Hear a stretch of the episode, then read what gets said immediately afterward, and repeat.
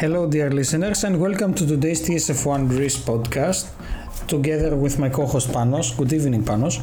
Good evening, Alex. So, today we are covering the amazing race of the 24 Hours of Le Mans, which actually this year uh, became a century old, 100 years of uh, the race.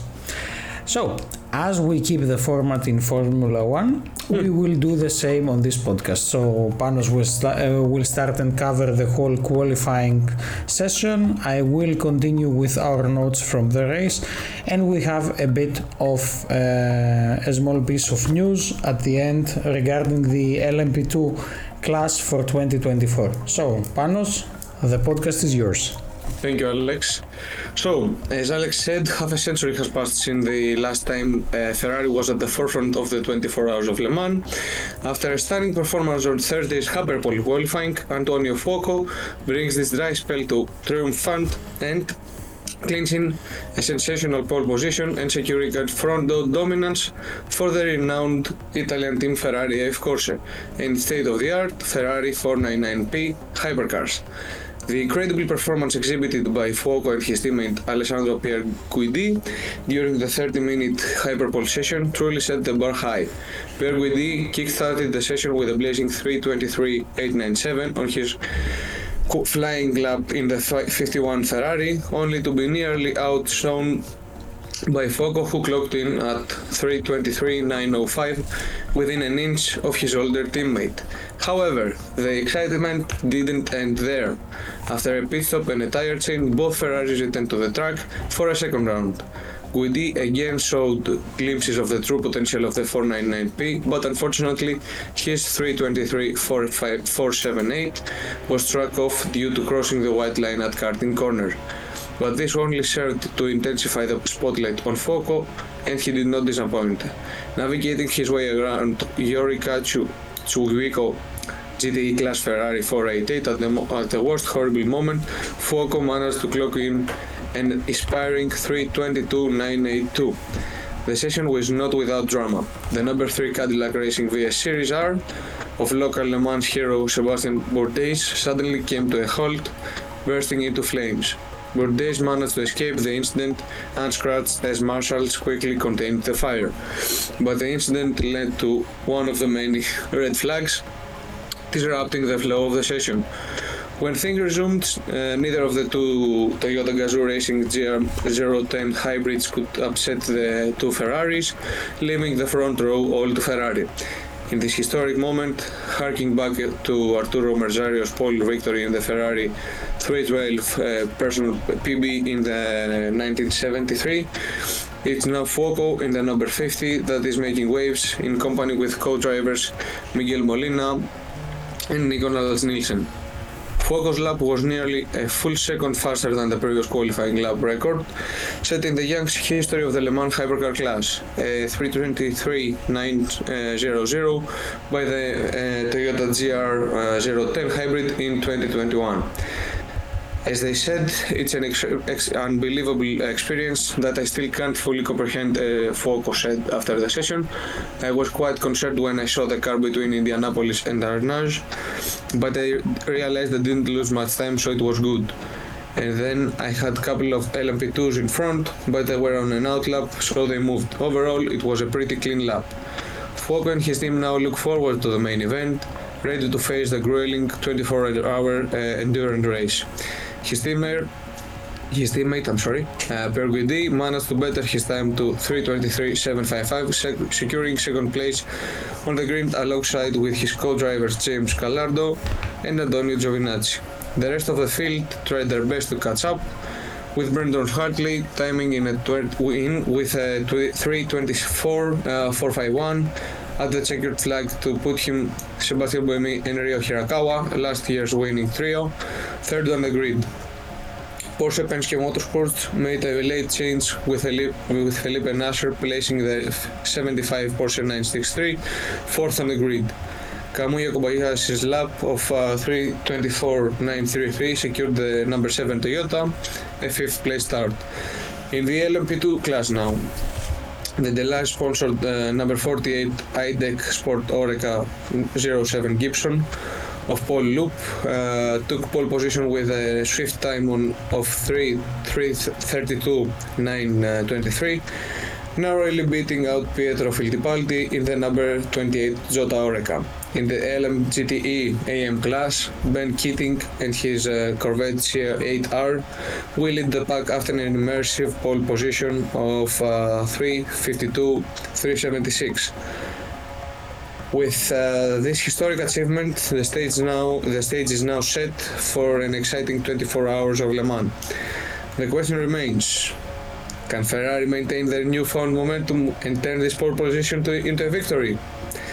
Alex, what do you think, Ferrari? I I guess uh, at that point when we were taking the notes, we uh, we finished it by writing only time will tell.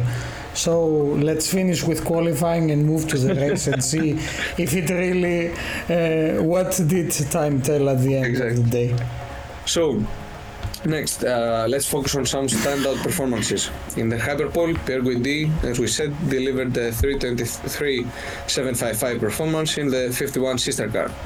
The effort uh, solidified his place as the second fastest driver on the grid, along with co-drivers James Calado and Antonio Giovinazzi. The number 8 Toyota, uh, piloted by Brendan Hartley, finished third on the grid with a time of 327.451. Hartley and his teammates Sebastian Buemi and Ryo Hirakawa are certainly no strangers to the podium. They clinched the victory in the last year's race.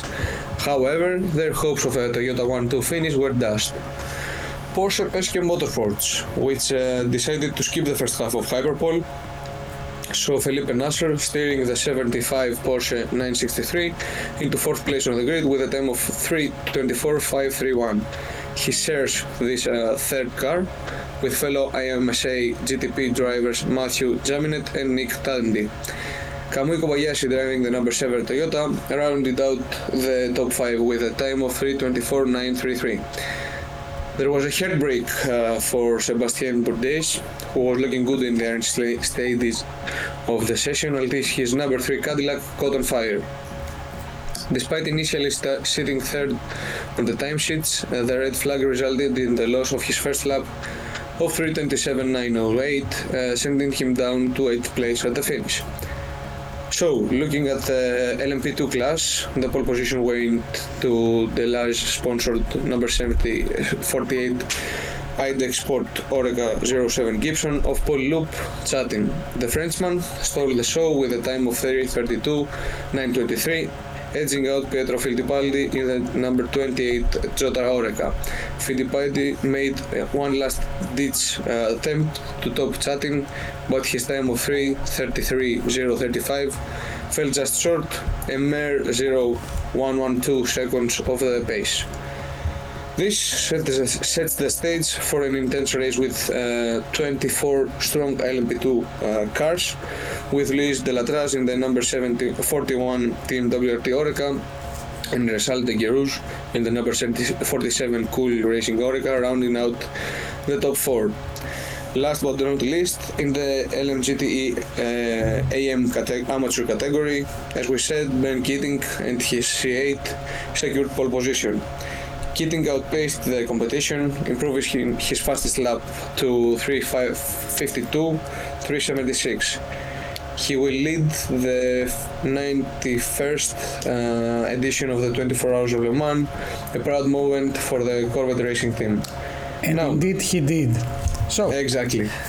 The focus focusing uh, now as time told us going to the race uh, i think first of all we have to say that it, it is a pretty historic moment for ferrari it was 50 full years five decades until they won le mans so uh, Panos, thank you very much for the extensive qualifying coverage. Now let's focus on the race.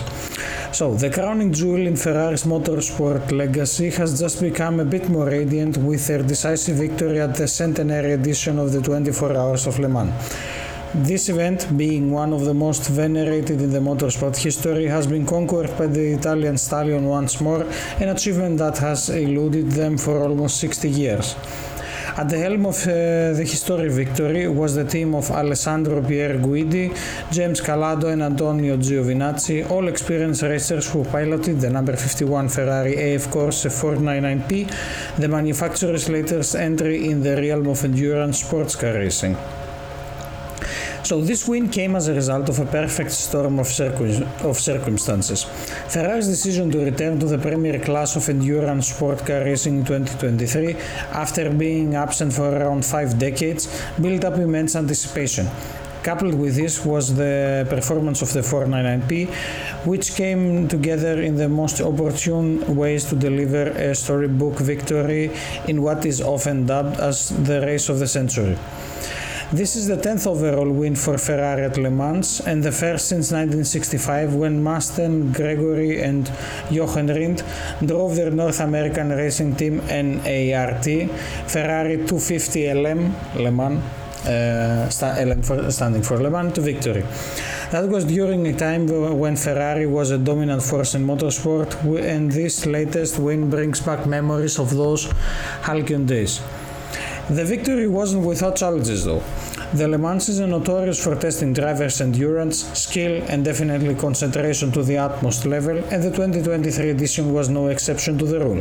The race was impacted by an intermittent rain showers causing treacherous driving conditions, a number of, of, of incidents, and number of safety car interventions. As Pano said, uh, during qualifying for in the Hyperpole, it wasn't the only time we saw a red flag.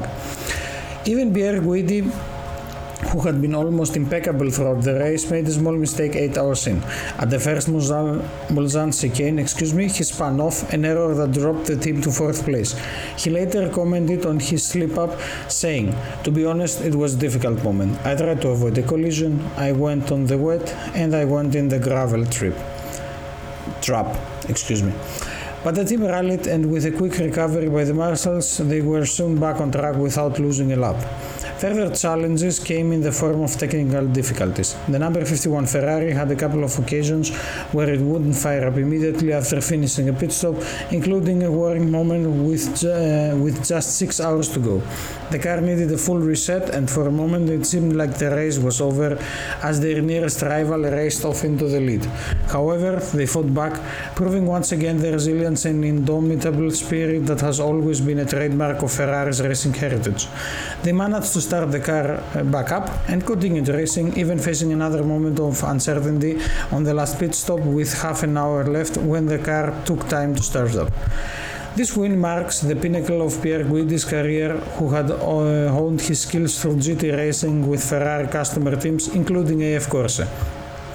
Alongside him was Calado, another experienced racer with whom Pier Guidi had won the GTE Pro class with AF Corse in the years 2019 and 2021.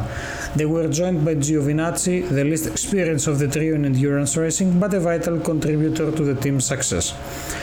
As a checkered flag waved and the Ferrari team claimed the victory, it marked a defining moment in the motorsport history. Not just for Ferrari, returning to its former glory about Formula One was that coughing, but for all the drivers who have now etched their names in the annals of the Le Mans history. Ferrari's sister car, the number 50 A of eh, AF Corse, also ran a strong race but ultimately had to settle for third behind the lead Toyota. Toyota's chances to took a hit when their lead driver Hirakawa had an incident around the 6 hour mark which dropped them down the order. Despite the spotlight on Ferrari, other manufacturers made an impression too. Porsche, with their 963, had a tough year for the first effort in 2023, but managed to put in a promising performance that bodes well for the future. One of the biggest surprises came from Peugeot, who surpassed all expectations with their performance, hitting at an exciting future of endurance racing. In the end, the 2023 edition of Le Mans Uh, of the 24 Hours of Le Mans, excuse me, didn't just serve as a race, but a testament to human endeavor and the pursuit of excellence. It was a celebration of resilience, determination, and the spirit of motorsport, embodying all the reasons why we love racing. Ferrari's triumphant return only adds to the rich tapestry of Le Mans history, marking a victory that will be talked about for generations to come. So uh, basically, the main focus had been on the hypercar category and especially Ferrari's battle. So Moving on to the news part, as we said. In the 2024 season, the FIA World Endurance Championship will be consolidated into two classes according to an announcement made by the Automobile Club de l'Ouest and FIA. The LMP2 category will be discontinued from the championship with the exception of the Le Mans races. This development comes on the heels of a meeting involving WEC CEO as part of the changes, the LMP2 category will be withdrawn from the championship in 2024 due to in part to the expansion of the hypercar category with upcoming entries from brands such as Alpine, BMW, Lamborghini and Isotta Fraschini. Concurrently, the introduction of the LMGT3 class will take place replacing GTE Amateur class. ACO's president stated, The decisions we make are a reflection of our success. He affirmed that the LMP2 category would still hold the top spot in both the European Le Mans Series and Asian Le Mans Series. While LMP2 cars won't be allowed to participate in the full WEC season, there will be provisions for 15 slots in the Le Mans 24 hour race, specifically for teams part- participating in the European Le Mans Series, Asian Le Mans Series, and IMSA WeatherTech Sports Car Championship with LMP2 cars. This change signifies the conclusion of all original categories from the FIA WEC's debut season in 2012, which included categories for LMP1, 2, GT Pro, and GT Amateur.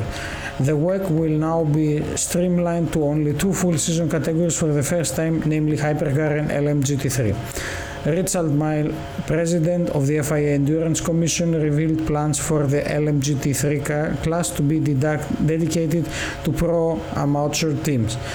He specifically stated GT is at the core of Le Mans. We, we will place emphasis on our gentlemen drivers who are integral to the WEC. That pretty much concludes today's podcast. I think Panos, uh, we mainly focused on Ferrari and the race because this was the main battle. Over at uh, the FIA WEC website, you can see the final uh, places that everyone took in all three classes. So, Panos, would you like to comment on anything aside Ferrari's win at Le Mans? I think no. Ferrari won. Ferrari won, that's all. Since we are getting our butts kicked in Formula One, let's celebrate Exactly. it in Le Mans at least. so, we look forward to seeing you on our next podcast for WEC when the race of Monza comes in July. Next week, we will continue with our podcast coverage of the Grand Prix race in Formula One. I think we have Canada now, if I'm not mistaken, right, Panos? I think Canada is next. Uh, I think so, yes. Yes. It's late. We wanted to bring you the podcast as soon as possible, so excuse any mistakes we made. It was also a lot of notes to go through. It uh, was quite a challenge, and we look forward to seeing you on the next one. Till then, please leave us a comment if you watched the race, if you followed it over the 24 hours, and for what team were you rooting for. Till then, have a great day or night. Bye bye.